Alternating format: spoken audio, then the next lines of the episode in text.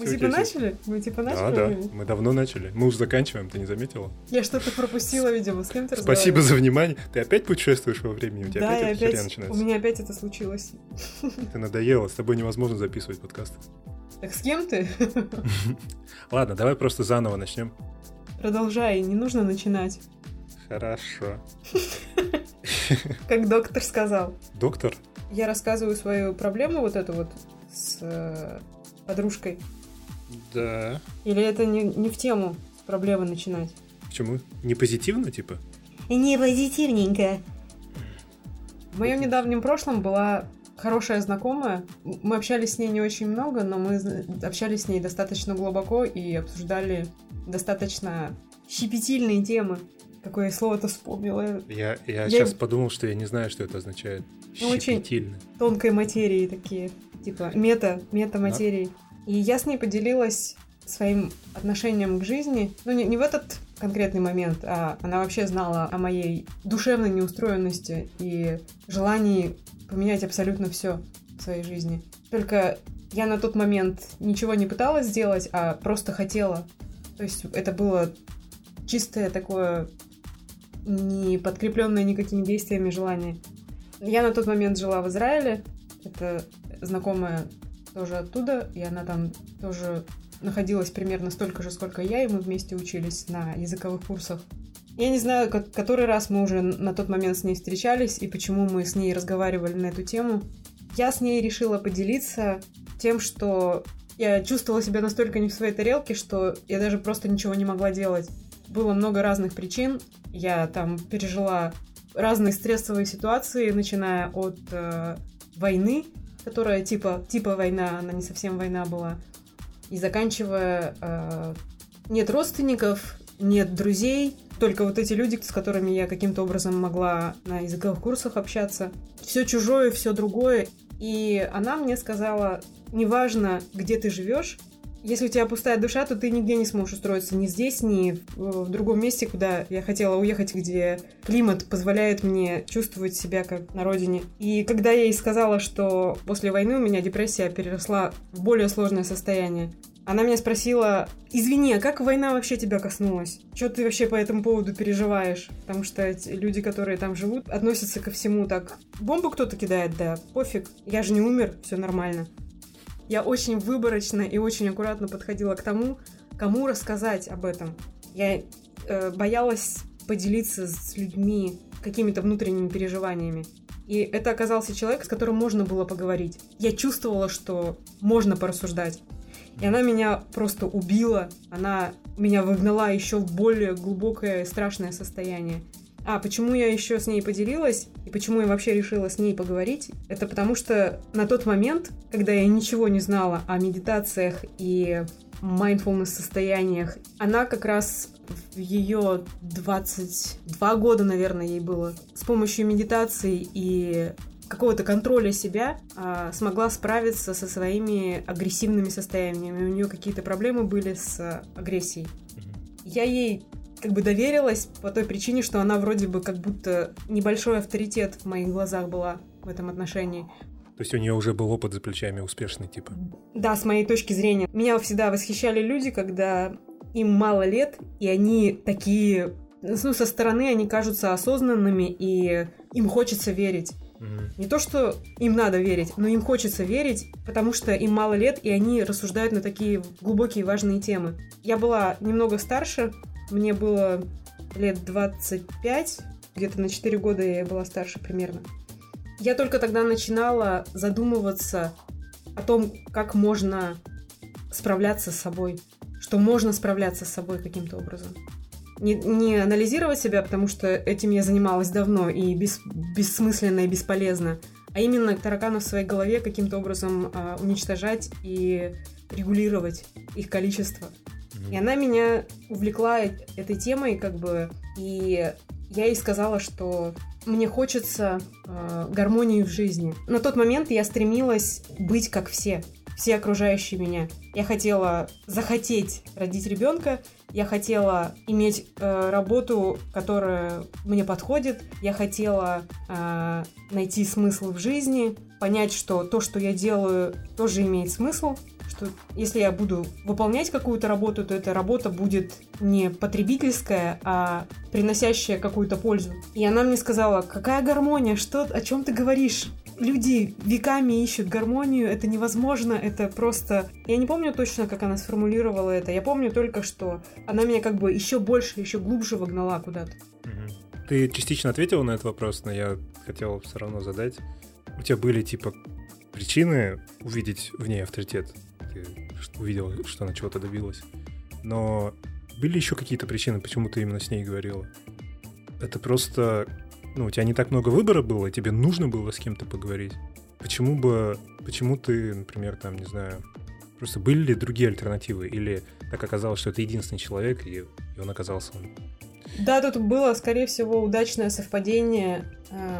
Я говорила уже об этом, что у меня было желание просто найти кого-нибудь, с кем я могу общаться на такие темы. И тут такой человек подвернулся. Он подвернулся случайно, потому что во всей моей жизни мне никогда не было на 20% комфортно с кем-то рассуждать о чем-то. Разговаривать так, чтобы признаваться в чистых своих рассуждениях. Потому что всегда страшно, что ты кого-то ранишь чем-то, или там, заденешь, или человеку просто неинтересно, ему скучно с тобой. А здесь подвернулся именно человек, с которым можно было говорить, но у него была другая, кардинально другая точка зрения на все. Сейчас я, может быть, в большинстве вопросов думаю, как она, но дело в том, что она не задумывалась, и она была слишком молодая, чтобы пройти через опыт общения с людьми, такими, как я на тот момент. Она просто не понимала, что она может чем-то меня ранить или вообще что-то сделать мне неприятное, не раскрыв, что она конкретно думает. Она не разъяснила свою точку зрения, она просто сказала несколько фраз, на которые вообще можно, наверное, по-разному интерпретировать. Их можно по-разному, да, интерпретировать, и я сейчас тоже могу точно так же резко ответить кому-нибудь, кто меня спросит, какую гармонию ты ищешь, о чем ты говоришь вообще. Но я не буду так отвечать, я не буду так говорить человеку. Да, мы также резко можем на комментарии и вопросы ответить, которые нам присылают. Именно. Мы знаем, что любой человек может не понимать, даже если ему 60 лет, что инструменты, которые используются для этого поиска, могут быть настолько разные, они могут быть слишком комплексные. В этих комплексных инструментах настолько много неправильных индикаторов, что человек не той дорогой идет, он уходит от правильной точки зрения на поиск этой гармонии. Понимаешь же, о чем я говорю? Да, я понимаю. Получается, если человек находится в таком состоянии, когда он в каком-то виде чем-то не удовлетворен, и он ищет какое-то разрешение, какое-то улучшение, он автоматом по умолчанию находится в очень хрупком положении. Да, и это очень сильно зависит от того, сколько на данный момент в него информации и опыта вошло. То есть чем больше жизненного опыта, тем менее хрупкий он в таких ситуациях? Или наоборот? Нет, не то, что он менее хрупкий, но это просто условие, от которого зависит. Да, то есть это влияет на то, как он... Критический ли это показатель наличия количества информации, которая в вас поступила? Типа, это может быть возраст, или это может быть начитанность, или подобные какие-то показатели. Нет, они не влияют напрямую. Это не критический показатель, это просто показатель, который влияет. Мне встречалось очень много людей, так много людей, которые поглощали тонны книг. Они производят какие-то там рассуждения собственные, переработав все это. И оказывается, что они не умеют пользоваться этой информацией. Они такие мудрые, кажется, и ты просто прям пожираешь их, восхищаешься ими. А потом оказывается, что у этих людей несчастные жизни. И они как бы несчастные не с моей точки зрения, а с их точки зрения. Они несчастные, они используют эти материи, эти информации не в собственную пользу. Да, я согласен. Получается, информация и вообще, да, любая внешняя информация, она влияет, она как бы не без эффекта, но как влияет, вы не узнаете. И нет такой четкой корреляции, что я там больше узнаю, будет лучше. Может, будет лучше, может, будет хуже, может, никак не изменится. Что-то, какое-то влияние будет, но неизвестно как. Поэтому к вопросу о комментариях, когда люди могут спрашивать советов или конкретной книги. Вот подскажите книгу, которая мне поможет. Если идея в том, что вот я ищу книгу, которая мне поможет, то, скорее всего, она не поможет. Несформулированно подошел к этому. Нормально сказал. Скорее всего, она не поможет, потому что эта книга, возможно, написана не тем языком, конкретно для этого человека. Вторая проблема. Человек не использует правильные инструменты для анализа. Часто те, кто спрашивает и хочет получить какой-то конкретный совет или ответ, подскажите что-нибудь, не умеют извлекать нужную информацию. То есть можно прочитать книгу и понять ее очень по-разному. Я любила собирать статьи по философии. У меня есть распечатки о Кришнамурти. Это, я точно не помню, кажется, именно индийский философ. Судя по его фамилии, он да, он с Индии. Он индийский. Я быстро проверил Википедию. Окей. У меня не было возможности иметь его книги и читать. Я даже не помню, откуда я взяла изречения какие-то где-то. Я что-то распечатала, и я сложила это все на полку. Я помню, я что-то там подчеркивала, читала. Я почти ничего не понимала.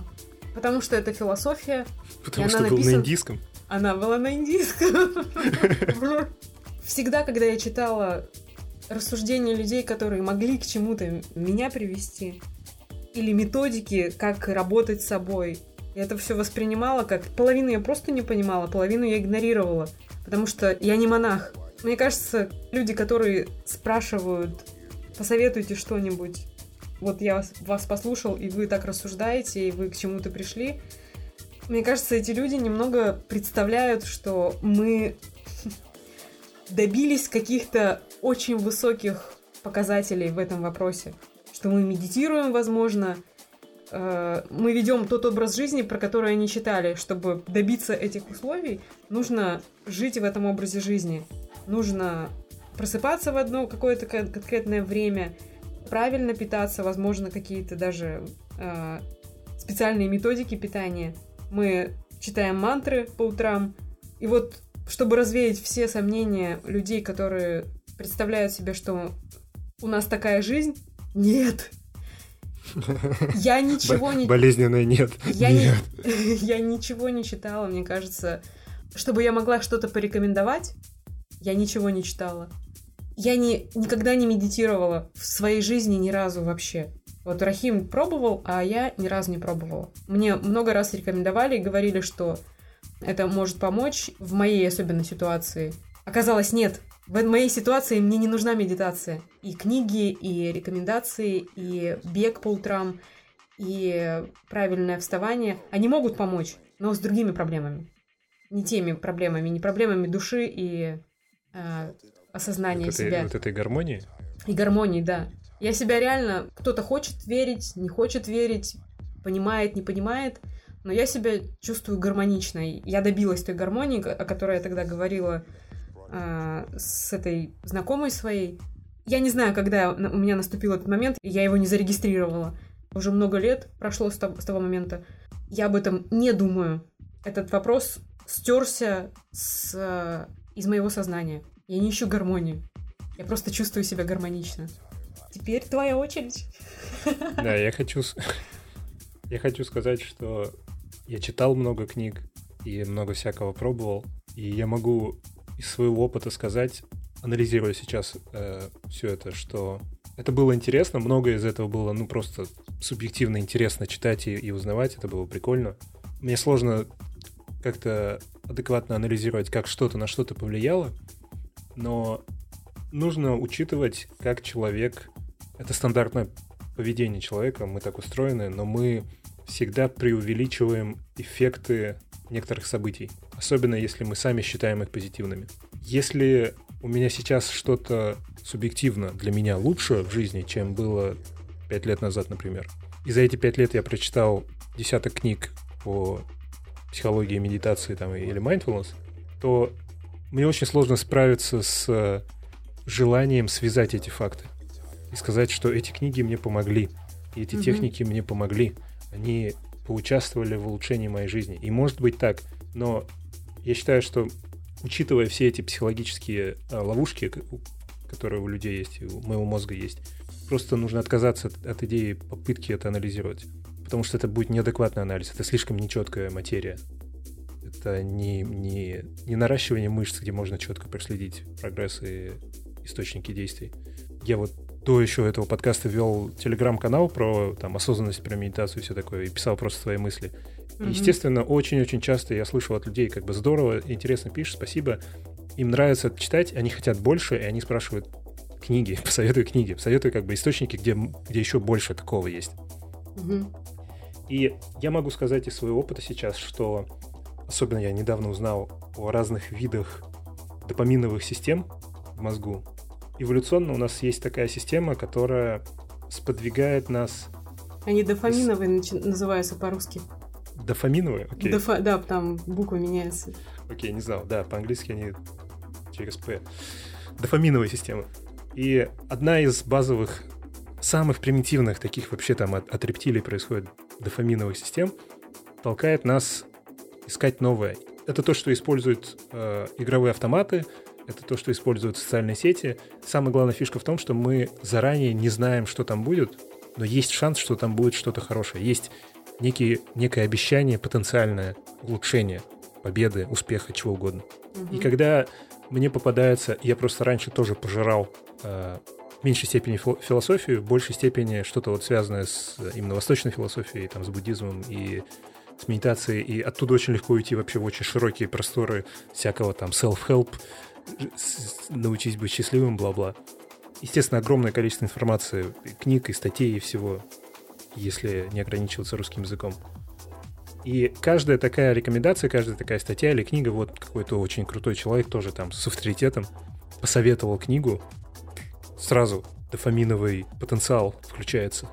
Есть что-то, что пока мне недоступно, что я могу добиться, я могу пойти купить, я могу там скачать, что угодно, каким-то образом это получить. И, возможно, там что-то офигенное. Возможно, оно просто улучшит мою жизнь невероятно. Я не знаю, может нет, но может да. И вот эта штука, и ее, если научиться замечать, то немножко менее интересно становится, но я считаю, что полезно научиться ее замечать, потому что это очень сложная аналогия в контексте познания себя. То есть вот этот дофаминовый скачок, про который ты говоришь, он много где работает. И именно в этом контексте я даже не знаю, насколько нужно быть высшей материей, чтобы... Если ты не знаешь об этом... роботом нужно быть, да. Да. Сейчас, когда ты об этом говоришь и говоришь об этом исследовании, понятно, что вот это полезно, наверное. Полезно знать об этом, чтобы проводить эту аналогию. Но с нуля большинство людей просто как бы... Ну да, мне бы это не помогло, если бы я... Не дошло бы, да. Мне просто рассказали, знаешь, вот тебя интересует эта тема, имей в виду вот этот факт. Я бы, скорее всего, просто проигнорил, потому что... Да, именно. Это химия, я пытаюсь, справиться с химией мозга, это заведомо проигрышная игра. Как итог, я хочу сказать, что мне посчастливилось заметить это и что-то сделать по этому поводу, и будет здорово, если вы тоже это заметите, если такое с вами случится, что вы стремитесь бесконечно найти ответ где-то снаружи. В очередной книге, в очередной статье вы просите советы, вы гуглите какие-то материалы. Совершенно нормально быть заинтересованным в чем-то и искать материалы, и читать что-то по какой-то теме. Я не против этого, я не остановился это делать, я все еще все это изучаю. Но у меня поменялось восприятие этого. Раньше я реально верил и искал помощь, ответ, улучшение. И каждая новая книга или каждый новый совет или каждый новый человек, иногда найдешь просто какого-то чувака, который пишет там блог, и у него такие статьи, они тебя прям завораживают. И я думаю, все, вот я сейчас его всего перечитаю, изучу, может, там ему напишу даже. Я верил, что это что-то, что конкретно мне поможет и улучшит жизнь. Угу. И это та же идея, как там искать счастье. То же самое. Пока я продолжал это делать, я по умолчанию не мог этого найти. Ну и сам по себе поиск, это странная штука. То есть откуда вообще берется эта задача бесконечно искать?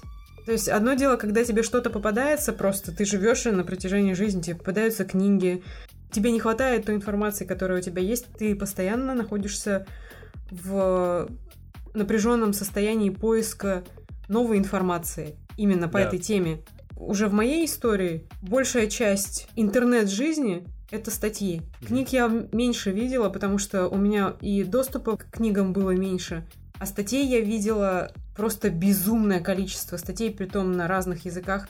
Любые статьи всегда заставляют тебя чувствовать немного некомфортно, немного не тем человеком. Если ты чего-то тоже не добился, допустим, вот эти все методики, ты не делаешь это как все люди, которые пытаются этого добиться. Чтобы прийти к самоосознанию, тебе нужно четко следовать каким-то инструкциям. Я всегда давление ощущала от многих статей. Я же много статей перевожу. 20% из них содержат какие-то рекомендации о том, как правильно управлять временем. Умеете ли вы управлять временем? Волшебник ли вы? От всего этого возникает ощущение неполноценности. Ты не можешь контролировать себя, контролировать свою жизнь. И я бы сказала это слово... Мы же серьезные люди, у нас серьезный медийный ресурс. Мы же для детей же делаем. Да. Я очень неорганизованный человек. Я просто такая от природы. Я знаю, какое ты слово использовала бы. Мы можем написать его в описании. Мы можем... Подкаст. Слабо? Ты сейчас меня собьешь с толку. Сори, все, давай. Я очень неорганизована, и меня очень сильно пилило всю жизнь. Все, что я встречала... Начиная от разговоров и заканчивая письменной информацией о том, как нужно строить свою жизнь. У всех такая правильная жизнь, все живут от заката до рассвета по определенному четкому плану. У всех четкий размеренный стиль жизни. Это вампиры, что ли, что-то от заката до рассвета? Четкое распределение времени на все человеческие задачи. И все одинаково в одно время моют посуду. Я еще недавно узнал, что существует сезон свадеб. Типа все люди, у всех людей свадьбы примерно в один сезон. Да, типа осенью. Как-то с птицами связано, наверное. С птицами? Да. С голубями, что ли? Нет, те, которые мигрируют осенью и весной. Ну, с голубями. Голубей же на свадьбу пускают. Зачем? Ну, это тема такая, типа, они такие все белые, прекрасные. И я всегда представляла, как невеста... Берет этого голубя, так пускает, и он ей обсирает все платье. Отличная свадьба, есть что вспомнить. Короче, что-то не в тему ушло. Ты просто говорила о том, что... Ты очень долго говорила о том, что статьи эти заставляют... Это вообще тоже отдельная опасность. Вот у тебя первая опасность была связана с внутренним моим. Внутренним? С, типа, если я постоянно ищу новые книжки и материалы по какой-то теме в поисках ответа, в поисках чего-то лучшего, то это моя внутренняя проблема. Ну, в смысле, это внутренняя опасность. Есть еще внешняя опасность, потому что, ну, есть, правда, хорошие там статьи, материалы, есть что-то, что полезно, интересно и как бы неплохо бы прочитать, что может вам реально не улучшить жизнь, но позитивно повлиять на что угодно. Но они запрятаны в миллионе трэша. Очень часто все, я опять же тоже их много перечитал, и там легко проследить паттерн. Это вот именно то, о чем ты говоришь, когда такое ощущение, если задуматься, что статья написана для того, чтобы человек, который ее написал, рассказал всем, какой он крутой. И они очень часто написаны в стиле, ну, у меня простой распорядок, я просто встаю в 4:30, выхожу на часовую пробежку, потом там 2 часа медитирую и готовлю завтрак для моих 8 детей. И все нормально. Ну, как бы все просто. Я хирург. Да. После того, как я делаю свои 3-25 операций, я иду, беру свое альпийское снаряжение. Ой, извините, я что-то отвлекся. И все это преподносится как... Ну, у меня вот как бы вот так вот. Угу. Ну, может вам это поможет, я не знаю даже. Естественно, это, ну, это любой человек... Немножко жестоко звучит, мы, конечно... Я знаю точно, что Рахим не агрессивно об этом, ни с какой точки зрения не говорит об этих людях. Они просто немного не тот концепт взяли. Я просто, как бы, меня не очень интересуют сейчас эти люди. Им, возможно, это принесло пользу, написание этого. Угу. Будь это правда или нет, возможно, это, ну, как бы, здорово, молодец. Я говорю сейчас о том, что я... Ну или вы, я не знаю, тот, кто читает эту статью, может заметить это. И не то, чтобы там начать плохо относиться к автору этой статьи, а просто заметить, что, возможно, у этой статьи цели расходятся с вашими настолько сильно, что ничего полезного здесь быть не может. Что если вы здесь хотите найти что-то полезное, а статья написана как будто бы, чтобы показать, какой вы лох, то это неэффективный источник. И вот среди этого трэша есть вот такой трэш, это именно в плане того, как он вам может быть полезен. Потому что если это бесполезно, давайте называть это трэш. Другой трэш — это если вот зайти на какую-нибудь популярную блог-платформу, там, не знаю, агрегатор, типа Medium.com, где просто неведомое количество статей, и ввести там тот же mindfulness. Там будет целый топик, и будут просто тысячи и тысячи постов про mindfulness. И они в том числе вот такие. Там есть, не знаю, 10 приложений, которые помогут вам быть mindful и все такое. И большая часть статей, и вообще весь подход этого сайта, у этого сайта опять цели есть конкретные. И метрики, за которыми они гонятся. И, соответственно, они проецируются на авторов. Если человек годами пишет статьи на там Medium.com, у которого цель — это сделать максимальное количество просмотров, потому что это их бизнес-модель, они рекламой зарабатывают деньги.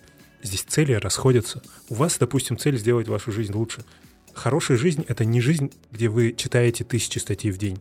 Это не то, к чему вы стремитесь. Даже не нужно делать акцент на статьях, потому что книги тоже могут точно так же быть. Угу. Да, любые. Пропиаренные и даже хорошие книги могут быть написаны человеком с его точки зрения, конкретной точки зрения. Да, и во всей этой схеме есть куча разных агентов с разными целями, и вы, получается, в конце этого ряда агентов, и вы, скорее всего, в самой хрупкой позиции, потому что вы как бы пришли, вам нужна помощь. Я сейчас не говорю о людях, которые там, у которых все плохо. Когда я говорю «нужна помощь», это не значит, что вы там умираете. Просто как все мы что-то там ищем, у нас какие-то там проблемы, что-то не так в жизни. Нужна помощь. И в этой позиции очень легко эксплуатировать человека, эксплуатировать эту хрупкость. Я хотел сказать «эксплойт». И, да, наверное, по-русски. Слово есть еще, оно такое советское. Ладно, неважно, давай... Использовать эту хрупкость человека... в любых целях. Чаще всего они экономические, но могут быть другие. Также работают культы, у них там другие свои цели.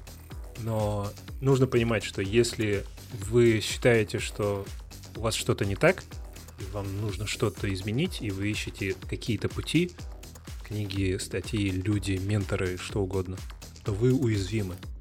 И вы хрупки, и есть и люди, и есть как бы институты, и какие-то организации, которые будут рады использовать это. Я не думала тоже об этом. Никогда не тоже не думала об этом. Это мне сейчас пришло. Сейчас только осознал это. Да. Потому что тобой все это время кто-то пользовался. Ну, я это осознавал в том плане, что это особенно заметно на вот всяком там социальном медиа и приложениях, потому что, ну, там уже научные работы это уже не пытаются скрыть, это как бы, ну, понятно. Мы так работаем, в этом наш бизнес. Мы пытаемся эксплуатировать разные чувства. Можно найти в интернете схему, как разные компании фокусируются на разных чувствах. Там, не знаю, Tinder фокусируется на чувстве, что у вас нет любви, вы одиноки. Facebook эксплуатирует чувство, что вы завидуете друзьям. Twitter там связан с знаменитостями. YouTube связан с... Там огромная аудитория бьюти-блогеров, она связана с внешним видом, ну, потому что там видео и там все видно. Не знаю, их все можно связать с этими 7 смертными грехами.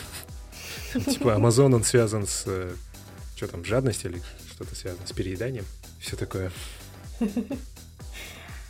Так что несколько комментариев и вопросов мы получили. Посоветуйте книгу. Посоветуйте книги, которые вы читали, вам помогли. Не посоветуем. Те книги, которые я читал, есть у меня на сайте, их можно просто увидеть, которые. Но я их не советую вам почитать. Я не говорю, что... стоит их прочитать. Это просто список, где задокументировано то, что я прочитал, и какие-то мои комментарии. Но читайте, я не говорю сейчас, что это все обман и не нужно этого делать. Читайте сами, пытайтесь подобрать какую-то там книгу или что-то сами. По возможности старайтесь избегать любых внешних зацепок, потому что они добавляют нечистоты в этот процесс. Наверное, начиная с детского сада, я начала чувствовать, что я чем-то отличаюсь сильно. Все было на таком чувственном уровне, что обсуждать я это стала только через 20 лет, наверное. Впервые я смогла что-то рассказать о себе даже родителям. У меня был очень сильный дискомфорт в отношении нахождения среди детей. Я сильно напрягалась по поводу кружков. Меня записали сразу же, наверное, как я пошла в первый класс, меня записали танцевальный, кажется, или что-то такое, гимнастика какая-то. Я так хорошо и четко и ярко помню это ощущение, когда я зашла в этот зал. Я как будто была в костюме лягушки или чего-то такого. Я себя чувствовала так, как будто я не ребенком вошла в зал, где занимались дети другие.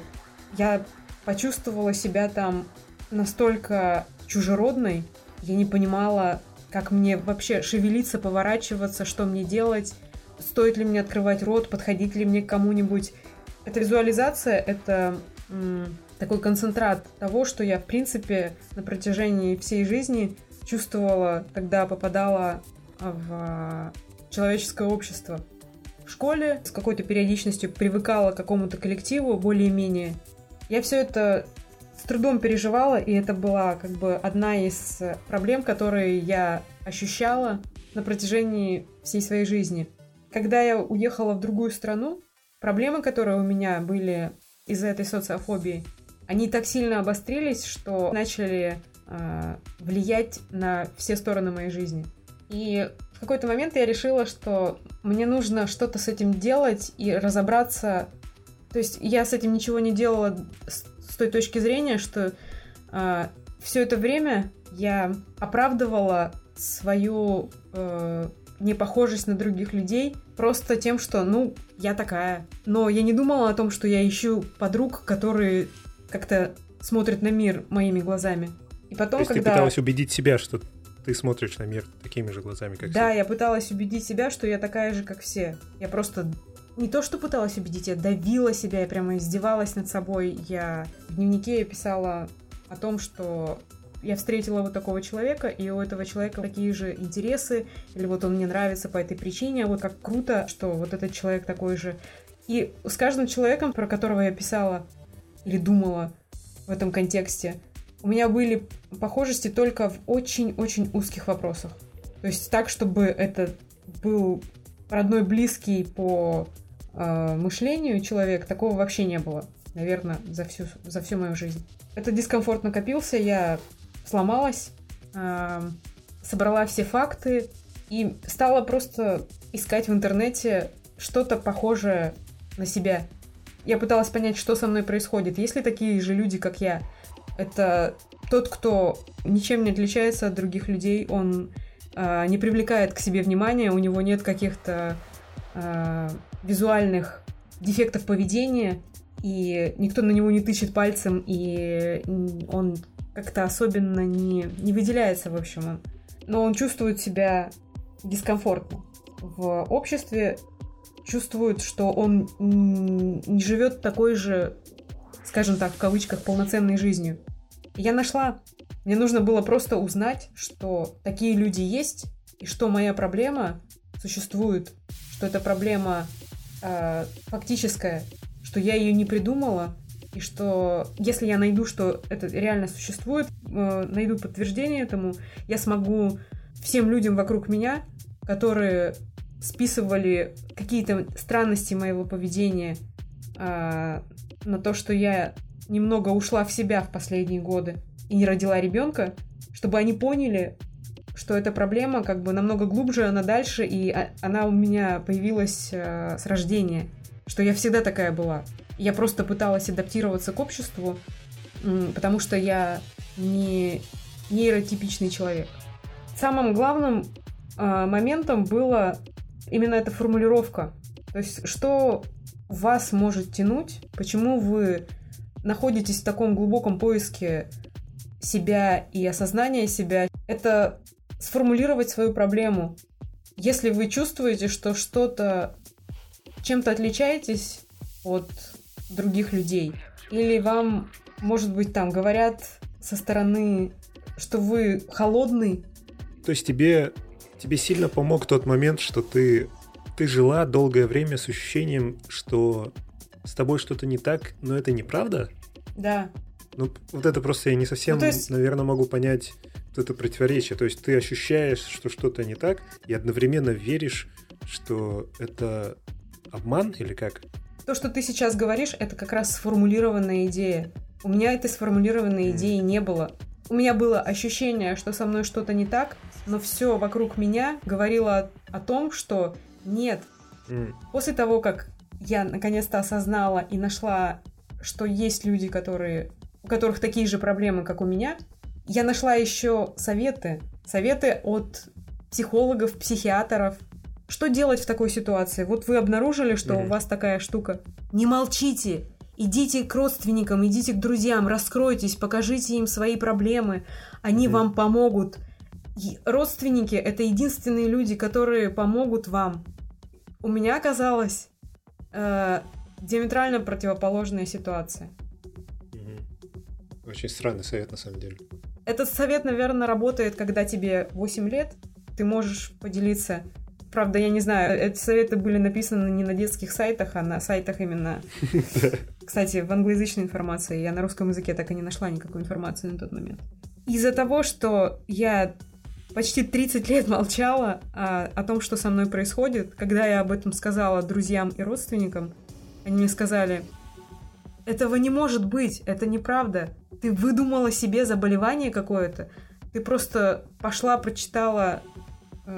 симптомы, как это бывает у всех нас, болезнь интернета. Мне 3 человека сказала, что ты пошла в интернет, прочитала симптомы и приписала их себе. Первое восприятие этой реакции было просто, что вы такое говорите? Я столько времени молчала и не могла рассказать о гложущих меня проблемах, о проблемах, которые повлияли на мои отношения, повлияли на мою работу, повлияли на мою жизнь вообще в целом. К чему я все это вела? Это именно, если вас так беспокоит какая-то проблема, то нужно сформулировать, почему вы начали пытаться разобраться в себе, что вас к этому привело, есть ли проблема. Окей. И меня... Есть... Да. Сори, да. Нет, говори. Когда я сформулировала слегка эту проблему, мне помогло то, что я написала очень длинное, типа 40 страниц текста, воспоминания себя, которые я могла выудить из головы. Я увидела такое количество странных штук, о которых я никогда не думала, и которые я никогда не замечала в себе.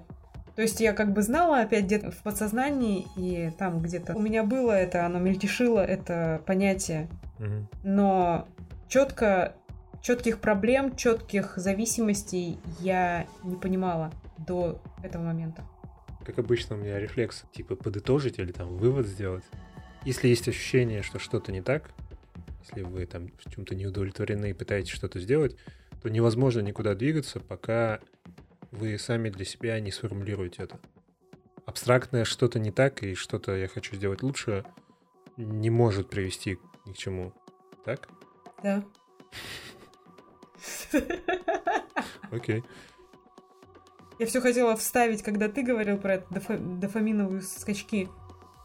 У меня это работает каждый раз, когда так, что я замечаю. Когда я что-нибудь покупаю, типа какой-нибудь косметики или... шампуня какого-нибудь, от чего я жду немедленного и конкретного результата. Взять просто какой-нибудь крем. Насколько я глубоко и хорошо уже изучила все ингредиенты и работу кожи, я все равно вижу какую-нибудь очень профессиональную упаковку, я про нее что-то прочитала очень мало, я уже запланирована и целенаправленно пришла туда и купила эту упаковку и мажу с мыслью о том, что, о боже, это волшебная притирка. Сейчас я превращусь. Это конец моих поисков. Ты знаешь, что такого не существует. Если бы революция произошла в косметике. В кремах. Да, и ты купил не крем, а лицо новое. Это один вопрос. Но ты точно знаешь, что покупаешь просто крем. У него нет никаких функций, там, омоложения или еще чего-то. Работает просто эффект новизны, да. Эффект красивого шрифта, то есть такого стильного, хорошего оформления, качественного, профессионального. ты знаешь это, и ты понимаешь, и тебе это вообще не помогает. Да, это именно стирание всего опыта и информации, которая у тебя была до этого момента, когда ты его купил и намазываешь на себя стоишь. И что, ты ждешь, что... Как дура. Маркетологи победили просто. Yep. Ну, это работает со многими штуками. Красивая бутылка или очень дорогой алкоголь. Он обязательно должен быть вкусный, если ты его даже пробовал, может быть, у него просто новая упаковка. Ну, да, я как говорил, это изначально проигрышная игра. Ты пытаешься, типа, обыграть мозг, где конкретный химический процесс заставляет тебя это делать. Ну, наверное, не стоит тебя очень сильно винить по этому поводу. Где-то, короче, этот стоп должен быть заранее. Знать просто в будущем, что с тобой это случится, и не нужно думать об этом как о панацее. Или применять препараты. Вот эти штуки... Нет, я серьезно. Вот эти лекарства в Америке популярны, типа Адерола, которые выписывают тем, у кого СДВГ, синдром дефицита внимания и гиперактивности. И СДВГ — это именно типа переизбыток первой дофаминовой системы, которая связана с поиском нового в ближайшем будущем. Типа, я вот сейчас хочу торт, я сейчас хочу новый крем, я сейчас хочу. Импульсивность такая мгновенная. И вот эти препараты, ну, они вполне себе работают. Они повышают фокус в том плане, что человек, у него импульсивность снижается. Но это при этом плохо сказывается на креативности. Человек становится менее креативным. Так что, ну, как бы, может быть, это не очень плохо. Ну, то есть, есть цена этому. Может, у вас там хорошая фантазия, креативность, и вы даже не знаете, как это влияет на вашу там карьеру и какую-то деятельность. Но вы видите то, что лучше всего видно. Это импульсивность, это какие-то там непонятные решения, это покупки или что-нибудь такое. Но, возможно, за этим скрыто что-то позитивное, и вы это не замечаете. Mm-hmm. Mm-hmm. Верьте в это, все будет хорошо. Ну что, пойдем на нашу вечернюю медитацию? Пойду полажу по горам. Чтобы в 4 вставать, нужно ложиться в 9. А я уже сплю, я в кроватке лежу. Это многое объясняет. Например? Да не, ничего. Помнишь, мы хотели попросить слушателей? Не очень. Помнишь, что хотели что-то? Да, у нас была идея предложить слушателям написать нам, с чем конкретно из того, что мы сказали, они согласны, а с чем нет. Угу, да, я вспомнила. Это, ну, как минимум, просто любопытно. И, ну, может быть, если достаточное количество людей напишет, что это... Но будет без развернутых объяснений, пожалуйста. Да, то есть просто вот голосование буквально. Любую точку, любую там, что мы сказали, вы можете... Может, что-то просто одно запомнилось, и вы скажете «да» или «нифига не так». Не согласен. И интересно будет, наверное, увидеть, если достаточно людей напишут какие-то паттерны. Может быть, все женщины будут согласны с одной точки зрения или что-нибудь такое. Или все, кто из Сыктывкара. У нас большое количество слушателей из Сыктывкара. У нас таргетирование как-то так произошло, я не знаю. Что ты такое говоришь? Ты принимал что-то опять? Вещества? Какая-то реклама как будто. Перестань. У нас спонсор. У нас новый спонсор. Adderall. Нужно что сделать вначале? До свидания. Спокойной ночи.